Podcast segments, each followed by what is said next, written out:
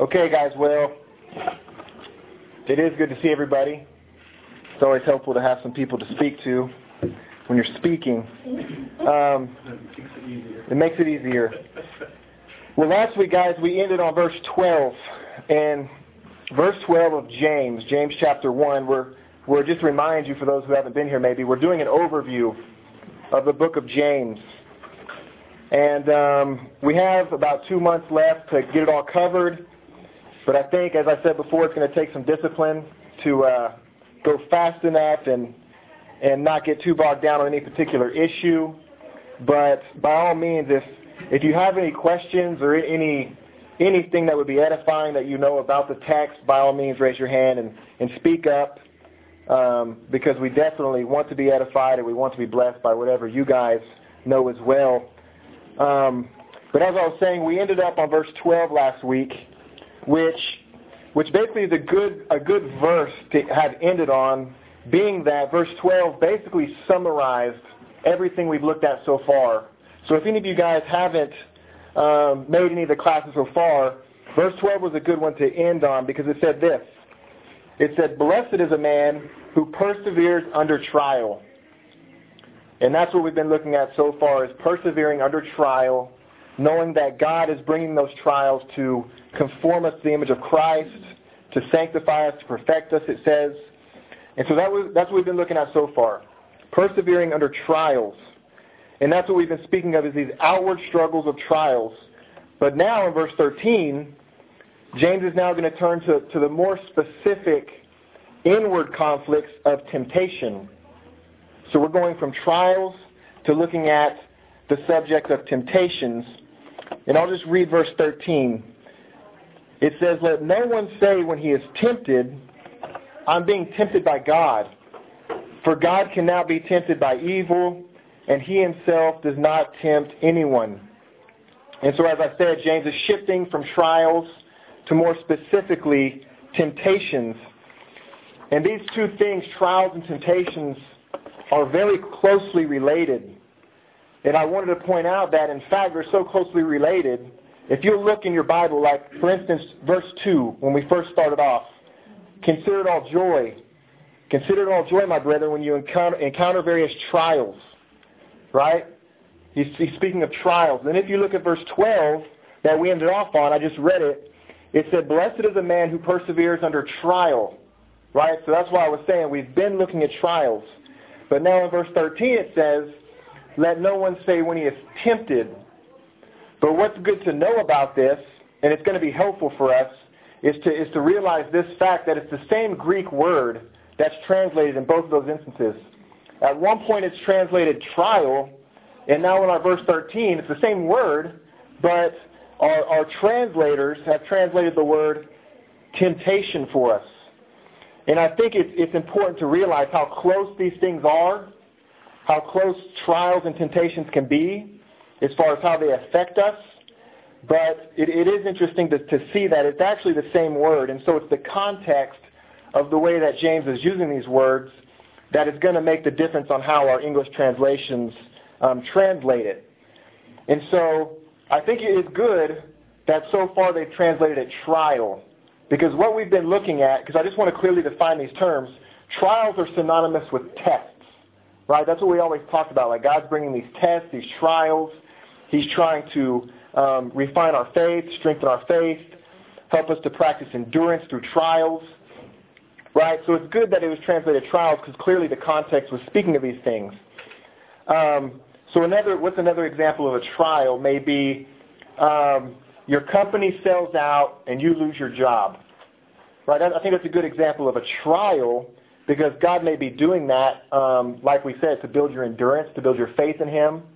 But, it, but in no way is that necessarily trying to lead you into a sin. Right? There's no temptation necessarily that comes with losing your job. Um, it's more or less an outward hardship that you have to, to persevere through. So I'm just trying to make the distinction between what he's been speaking of trials and temptations. And I think temptations, we're all pretty familiar with that word, right? Like temptation is more specifically speaking of a an allurement to sin. Right? So we want to understand that distinction as we move through this text. Um, I think because even in spite that it's the same word being used, the context shows us. Because um, just look at the language there in verse 13. He says, let no one say when he is tempted, I'm being tempted by God, for not, God cannot be tempted by evil. Right? So the fact that he brings in the sense of it being evil adds a whole other dimension than just a just a trial that may not have any necessarily evil parts to it. Right? So so let's let's let's go on in the text and I wanted to get back to the text because I think it's important to differentiate this thing because what I think James is, is trying to get us to realize is that we don't want to impugn God's holiness by um, by maybe putting putting our temptations onto Him or or or saying that He's the one who tempted us, right? That would be He's guarding us from from this thinking that maybe God is the one who brought this temptation to us. You know, maybe it's not our fault. Maybe it's God's fault. And so we, we don't want to do that. Um, and, and, and another reason maybe it's good to, to think about this is that I think many times as you read through your Bible, you know, you can be reading through your scriptures at the house of the family, and you can be coming across a lot of Old Testament texts specifically, I think, where it may seem as if God is maybe tempting someone. Right? There's many texts. I mean, I, James is going to, um, in chapter 2, speak of the fact that God called Abraham to sacrifice his son. Right? That may be one where if you if you stopped and thought about it, you would think, man, it sounds like God's asking Abraham to sin. Right? So I think it's very important to take all these things into consideration of, you know, the translation of this word I think is why they're helping us out here is was God trying to get Abraham to sin? Was that God's intent? Or was it was it a trial? Was he testing? Right? So I would I would definitely translate the word test there. God was testing Abraham and not tempting him. God, first of all, knew what was going to happen, right? So he had a purpose behind it, but he was definitely trying to strengthen Abraham's faith in himself and his promises, and he was um, giving Abraham a chance to justify himself and justify his faith, as, as I think chapter 2 is going to speak of. And so, you know, as you guys may be studying through the text, and, and you may you may think, man, it seems as if God is tempting someone in this way. God is God is trying to get this guy to sin. Maybe it seems like you want to guard yourself from that because I think that's James' intention here with this text is is let no one say that God is is is at fault for the temptation. So um, let's go on in the text here. I want to I want to point something out because um, it, it says why shouldn't we why shouldn't we accuse God of being the source of our temptation? Well, the text here gives us a statement about God's nature, about God's very nature as the answer. And so verse 13 goes on to say, it says, For God cannot be tempted by evil, and he himself does not tempt anyone. So the fact that he says God cannot be tempted speaks to, the, speaks to God's characteristics, speaks to the nature of who he is, and that it's not even possible for God to be tempted. And, and, what, and what about God's nature would keep God from being able to be tempted, to keep him from being able to be lured into sin? Well, I think it's just the, the absolute perfection of God, his, his, the complete nature of God and in this, this triune fellowship where God has everything that he could ever want or need, you know, in himself. God is completely self-satisfied. So there's no lesser pleasure or lesser distraction that could tempt God. Because God is perfectly content in, in, in everything that he is, in his own perfections. And so temptation is, is null and void when it comes to a perfect being. Right? So it's impossible for God to sin. It's impossible for God to even be tempted to sin. And so at the end of the verse speaks to the fact that the result of God being this perfect being and not even being able to, to be tempted it also goes on to say that he would not even then, for, then for want to tempt anyone else. Right? His being, his perfection is good. God's intention is not to tempt. So I think that's that's the focus of what what James is saying there. That we need to be very careful in our view of God. That we don't view him as someone that could even or would even want to tempt. Right? Our God is perfectly good and perfectly holy. Okay, let's go on. In verse 14, and following, James is going to tell us if it's not God that's tempting us, why in fact are we tempted? Where should the blame lie? In verse 14 it says, But each one is tempted when he is carried away and enticed by his own lust. His own lusts. And so James is saying don't look anywhere but ourselves. Right? We, we cannot put the blame on anyone but ourselves when we get into temptations. Um, the word for lust there, right, is normally like a sexual connotation to it. But I think it speaks generally just of our desires, our sinful specifically desires. And this is what gives way to this is what gives way to our temptations. And, and, and every commentator pointed out the fact here that it is interesting that that James does not even mention Satan here, right? Which is where most of us would like to run to shift the blame. If not God, well then Satan's making us do it, right? Um, James not oblivious to Satan, and, and, and Satan is in Scripture called the tempter, right? But the point of James writing what he's writing is so that we ourselves will accept full responsibility for our sins and not even look to put it on anyone else, not even Satan. And so he says that the root of the problem is our sinful desires. And in, in the wording here, the next verse is very interesting, how James paints this picture. He says, so, right, we, so our lusts, he uses the word lust is what it's translated. Our lusts is combined with temptation, right? And look at the imagery that he goes on to use. It says, then when lust has conceived, it gives birth to sin. And when sin is accomplished, it brings forth death. And so what does, J- what does James say is born when our sinful desires, our sinful lusts are impregnated by temptation? What comes? What's the result of that, of that union there? Sin. Sin.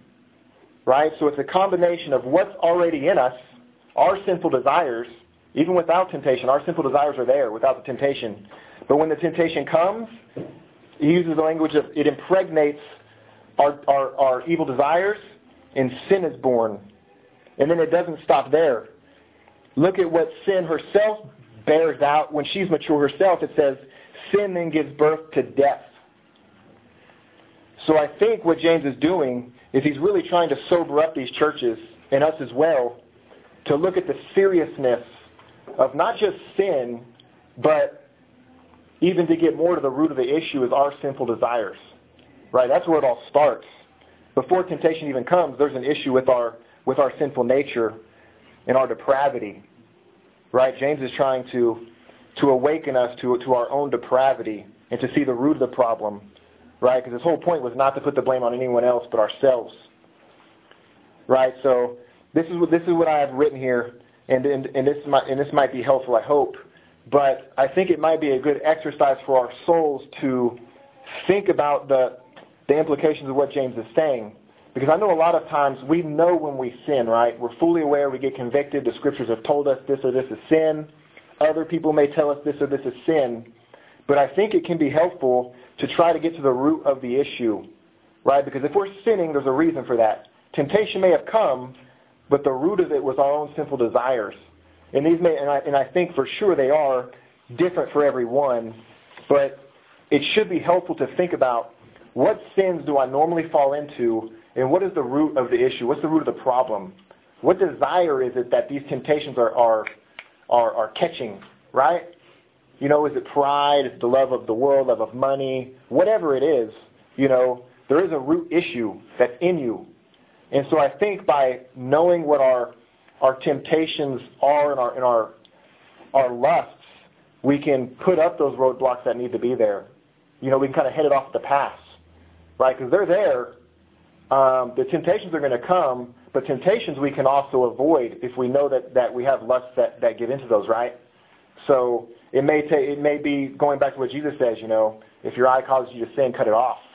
Right? He's probably speaking of the inward lusts that come in through the eyes. Yes, sir. Um, I think um, it's a one's a comment, one's a question. Mm-hmm. Uh, when we use the Lord's Prayer, the framework for our prayer life, uh, lead us not into temptation, but Mhm. deliver us from evil. Mhm. Uh, I think it's a twofold request there. Uh, one is that we don't be led that direction because God, in His decrees, uh, He does allow us to be tempted um, with our lusts.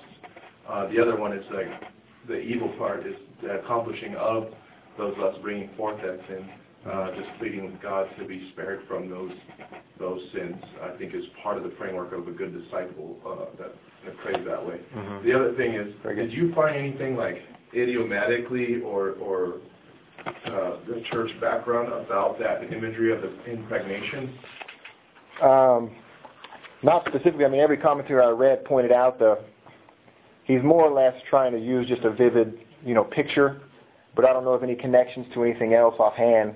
Now, is that what you mean? Like Yeah, maybe a connection to something else? Seems like really strange Language? language.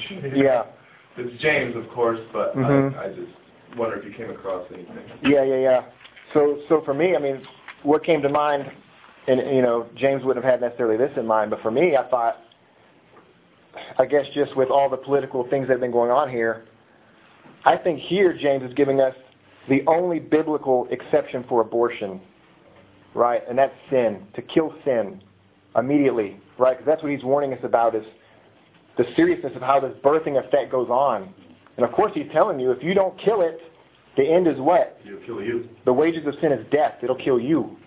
So, you know, that's that's what came to my mind when I when I read through this is, you know, he's giving this birth, and I have the birthing image in my mind of you know, or temptation, you know, and lust coming together. Now sin is here, and then sin gives birth to death. You know, at some point you got to kill it. You got to kill one of those in that chain, because it is a chain. There's a direct link from our sinful lusts that are inside of us to death. You know, so I think it would be wise to keep in mind, and I think that's a great that's a great example of something you can do functionally to, to, to take to kill this chain is to pray to the Lord, keep temptation from us, keep us from the evil one. Yeah, that's, that's that would be a great way to, to do that. So be aborting sin is what you're saying. Be aborting sin, exactly. Nothing wrong with that, right? Okay, let's go on in the text, verse 16. James says, "Do not be deceived, my beloved brethren." Every good thing given and every perfect gift is from above, coming down from the Father of lights, with whom there is no variation or shifting shadow.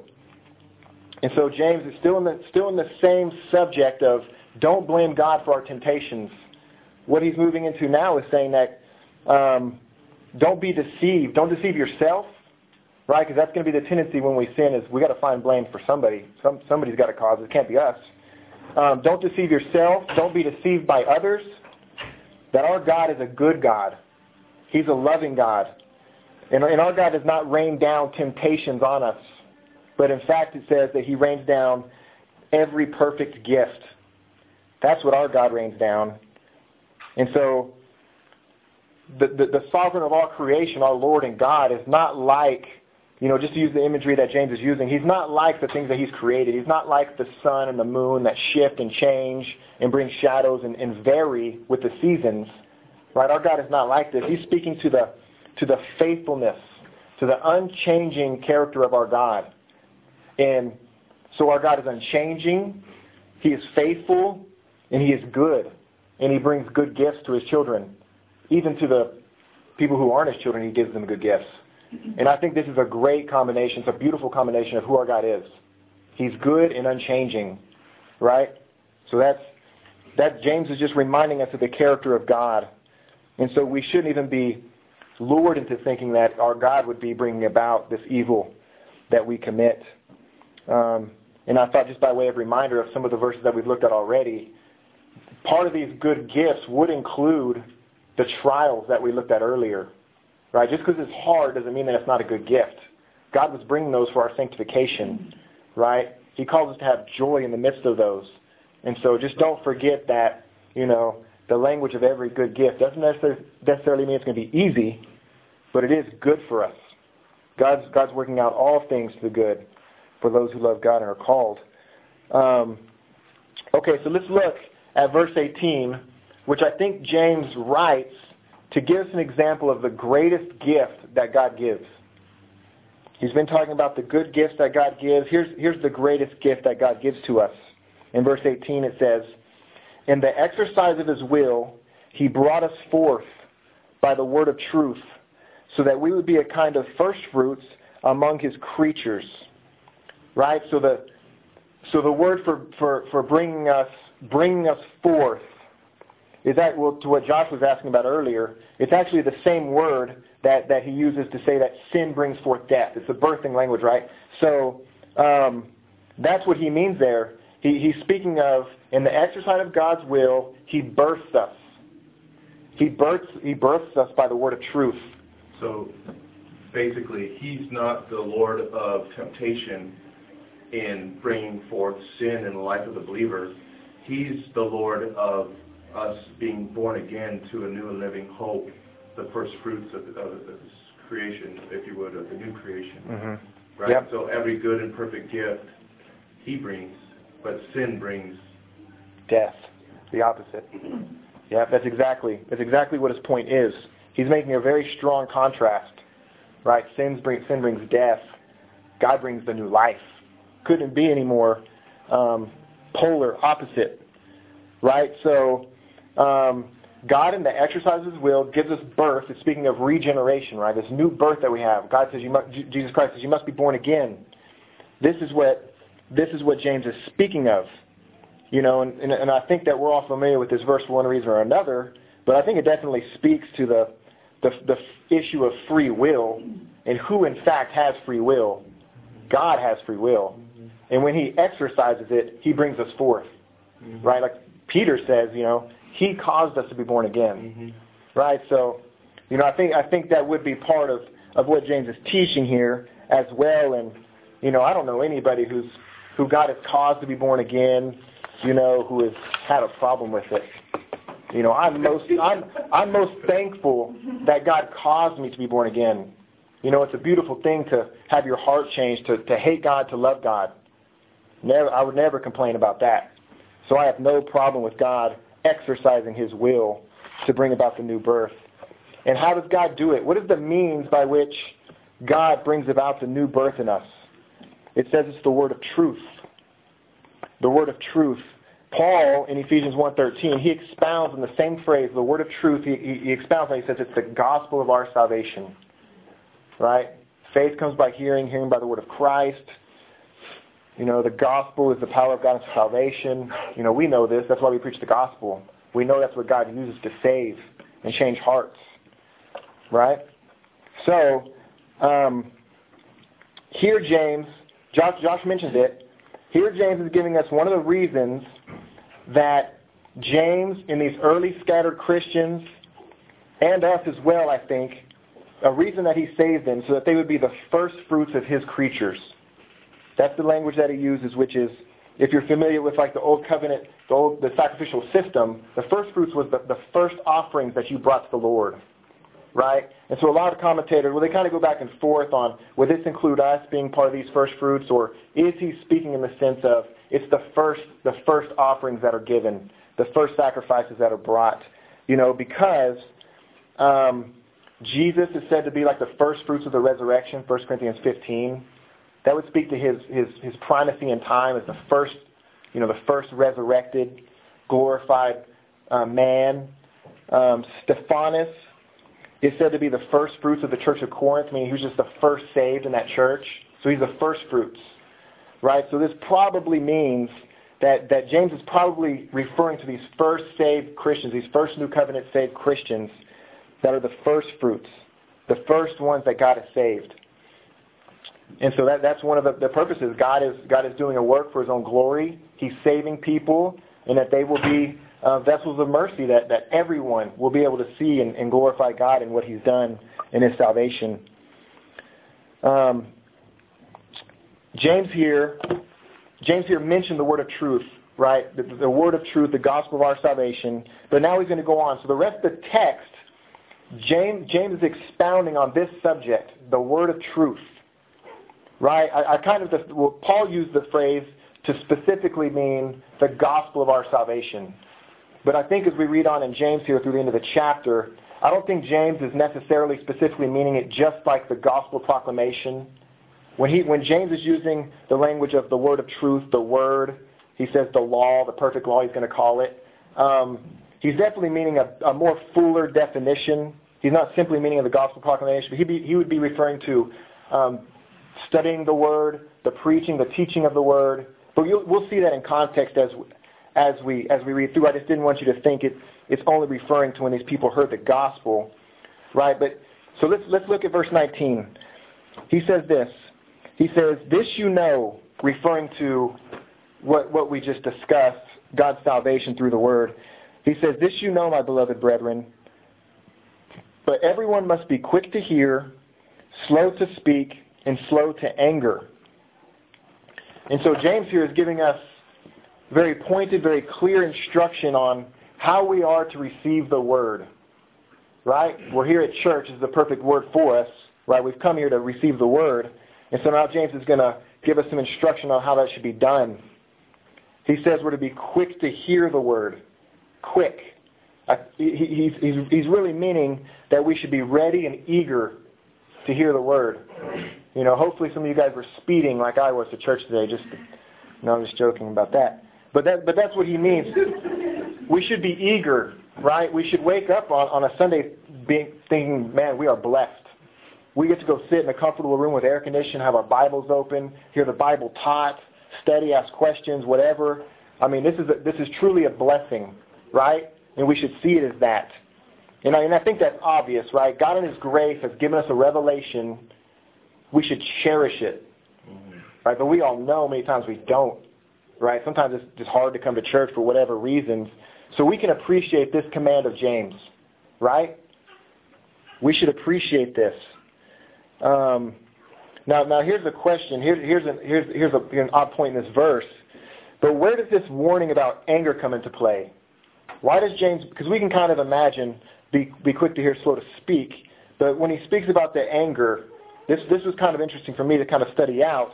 But the word isn't connotating like as the preacher's preaching to you, you're balling up your fist, you know, wanting to attack. It's speaking of more like an inward, um, the word could even be translated wrath or resentment that's inside of you as somebody's as somebody's teaching or preaching, right? And so the question is, I mean, we all know what anger means, but why does James mention it here?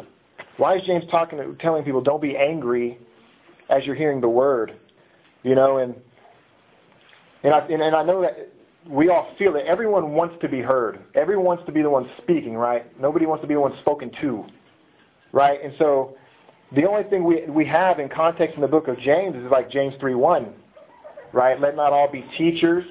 So why is James telling these people, hey, not all of you be teachers, right? Probably what was happening was everyone was wanting to speak, right? And, and, and we know from Corinth there was other issues where these early churches may not have been as structured as we are, right?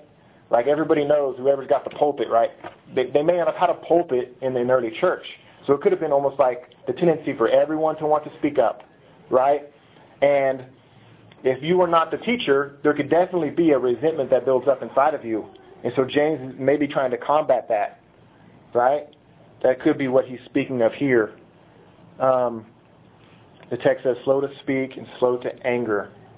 And so I think it's just helpful for us, even in the church context, when we do speak, when we're even when we're being slow to speak, we need to be speaking to edify and not simply to be heard, right? We, we shouldn't be speaking just to show each other how much we know, right?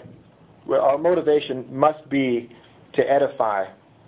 And I think another good thing to, to, to think of, to have in the back of your mind is, and you should also be willing to be edified, right? If a brother's trying to show share a passage with you, don't cut the brother off, you know, with, well, I think this passage over here speaks better to the issue, right? Allow yourself to be edified, right? And that's, that's what he's saying. You must be willing to be slow to speak, which means you got to be willing to, to hear, right? We shouldn't be trying to one-up each other, you know.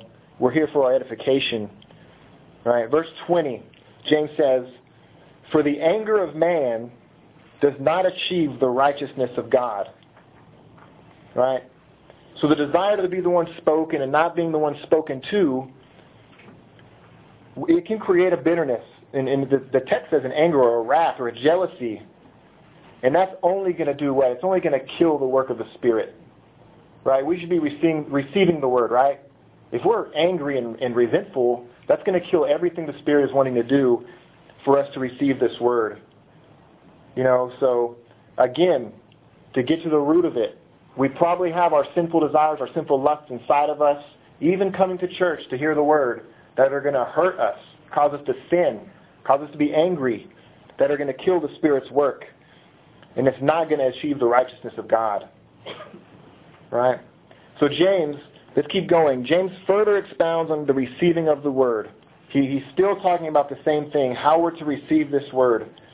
Verse 21, he says, Therefore, putting aside all filthiness and all that remains of wickedness, in humility receive the word implanted, which is able to save your souls. Right? So that, that's kind of fitting in speaking with anger and, and these types of sins.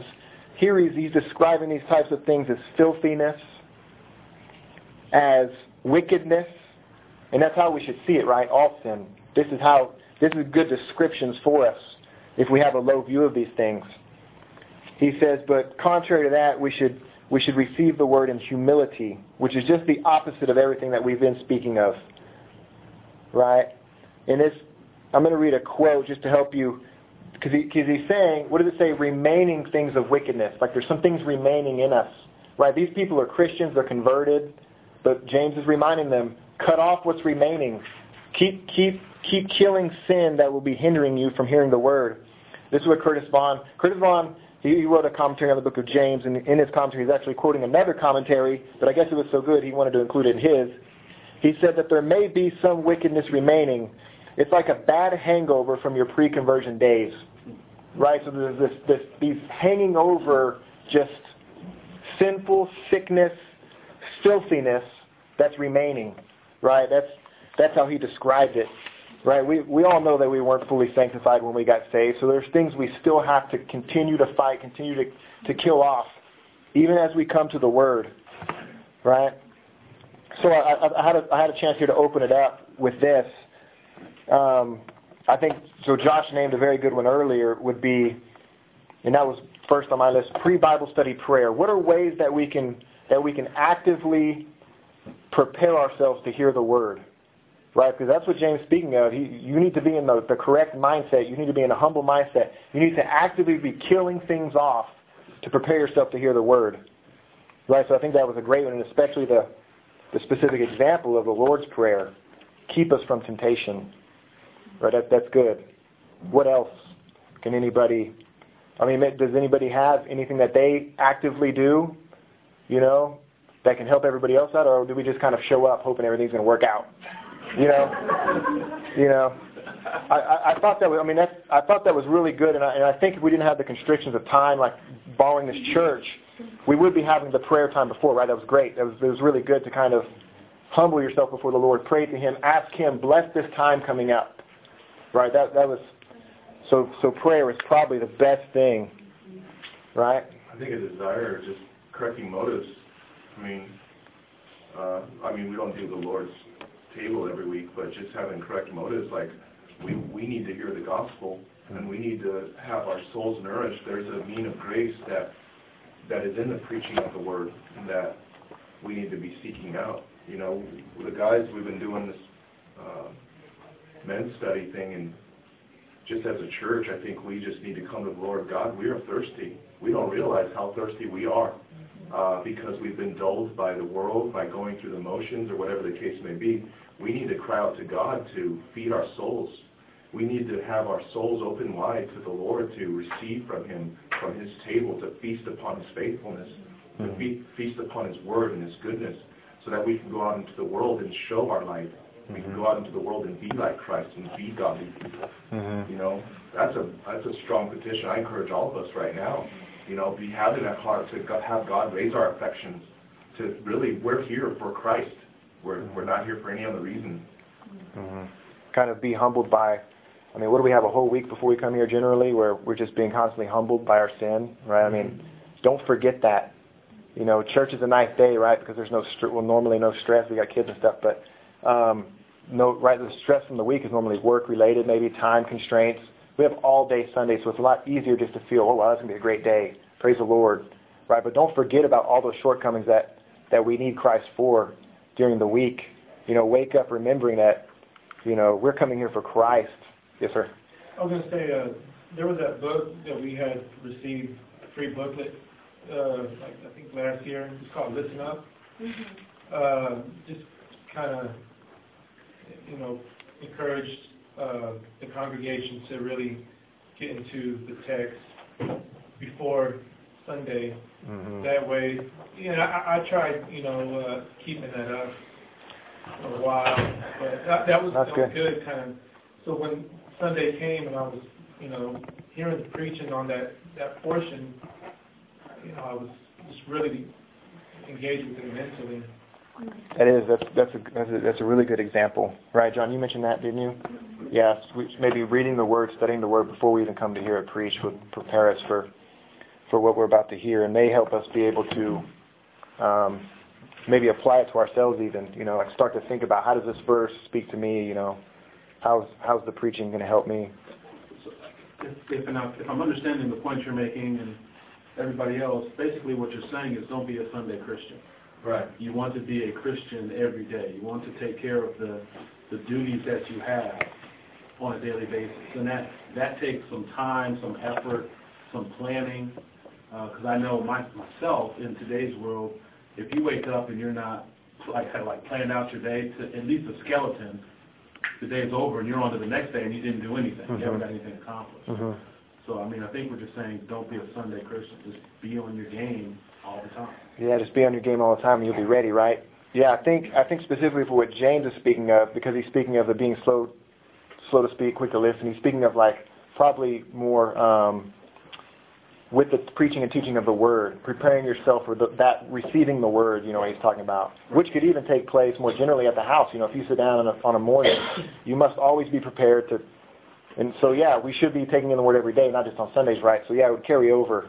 So, yeah, just be ready. Be doers. Be doers of the word. Be humble. Be ready to receive it. Check your motives.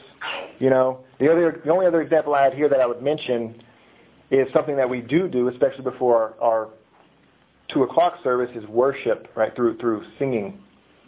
For me, that that that's a great way to prepare yourself to hear the word, right? Because you're worshiping God, especially with a lot of the songs that I think that we sing. They're very God glorifying. They put God up here, man down here, so we're ready.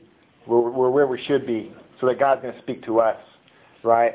So worship, you know, family devotion, worship first, you know, would that type of thing would definitely help in preparing you, right? Because the, the verse ends, it says, and I've already mentioned, it says, in humility receive the word implanted, which is able to save your souls, right? Let's go on just for, for time's sake. It says, so now in verse 2, and, and Josh just said it, but I think this is good because this could be the synopsis of the whole book. Mm-hmm. This is what James is saying. Verse 22, he says, But prove yourselves to be doers of the word and not merely hearers who delude themselves. That's what James is saying. Be doers of the word, not just hearers, or you're deluding yourself. And he's given us an illustration of that. He says, For if anyone's a hearer of the word and not a doer, he's like a man who looks at his natural face in a mirror. For once he has looked at himself and gone away, he's immediately forgotten what kind of a person he was. Right? So, for us, to, to bring that home for us, I mean, it's a very pertinent command. I, I said this whole book of James would be good for churches like us who put a very high premium on preaching and teaching and, and theology and doctrine. James is saying, be a doer of those things, right? Not just a hearer or you're deceiving yourselves. And so here, this is a good example this would be for us to walk into the service right now, just to be, wow, Pastor Miller, that was a great exposition on, on this text here. Wow, I'm really, you know, I was really, I was really impressed by the way you, you, you orated all these things in the scriptures, right? But as we're driving home, we already forget what it even was that we just heard, right? So the text says that's you're, you're deceiving yourself, self-deception, right? Um, and if Cassandra doesn't mind, I mean, I had an example, right? Because um, you had mentioned in small groups how during the week you had thought, have joy, right, from the text that we had already looked at. And there's nothing better than to actually go to the scriptures as your reminder, right? Because that's what he's speaking of. When he's talking about the, the mirror here, right? Trish has the mirror of the law, right? You know, you're looking into God's word as your mirror. If you can literally recall the scriptures themselves, that's that's that's the goal right there. And so that's a beautiful thing to be able to do. And I think a lot of times we have, you know, maybe not the exact scripture, but we know what we should do and what we shouldn't do. But to have the actual scripture, it's a beautiful thing to be able to, to call yourself to. Um, in verse 25, he says, But one who looks intently at the perfect law, the law of liberty, and abides in it, not having, a, not having become a forgetful hearer, but an effectual doer, this man will be blessed in what he does. So it's not just the hearer, but it's the one that looks intently into the perfect law. Right? And I think that's what we're doing on Sundays. I mean, we're literally looking into this, these texts. Every single word, how they tie the grammar, how they tie into each other. We're peering into them deeply. And so that, I, I think we have a higher requirement to be more of a doer because we look into the Word as we do. Right? So, he says that this is a perfect law, a complete law. Right? So I don't think he's merely confining himself to the Old Testament when he talks about the completion of God's law, which just means God's word. And the Psalms always use synonymous with the word, the law. He's saying we have this complete law, and it's a law of liberty, right? We're not, we're not held down to a works righteous system as the Old Covenant was, right? We've seen in the fullness of Christ, his explanation of the law, that these things is, is not a burden, right? It's a privilege to serve our God. It's a privilege to keep his commandments. It's a privilege to be a Christian and glorify God with what we do, right? So it doesn't, it's not a burden. It's a law of liberty, right? And so if we're going to be blessed, we're going to be doers of the word, as James says.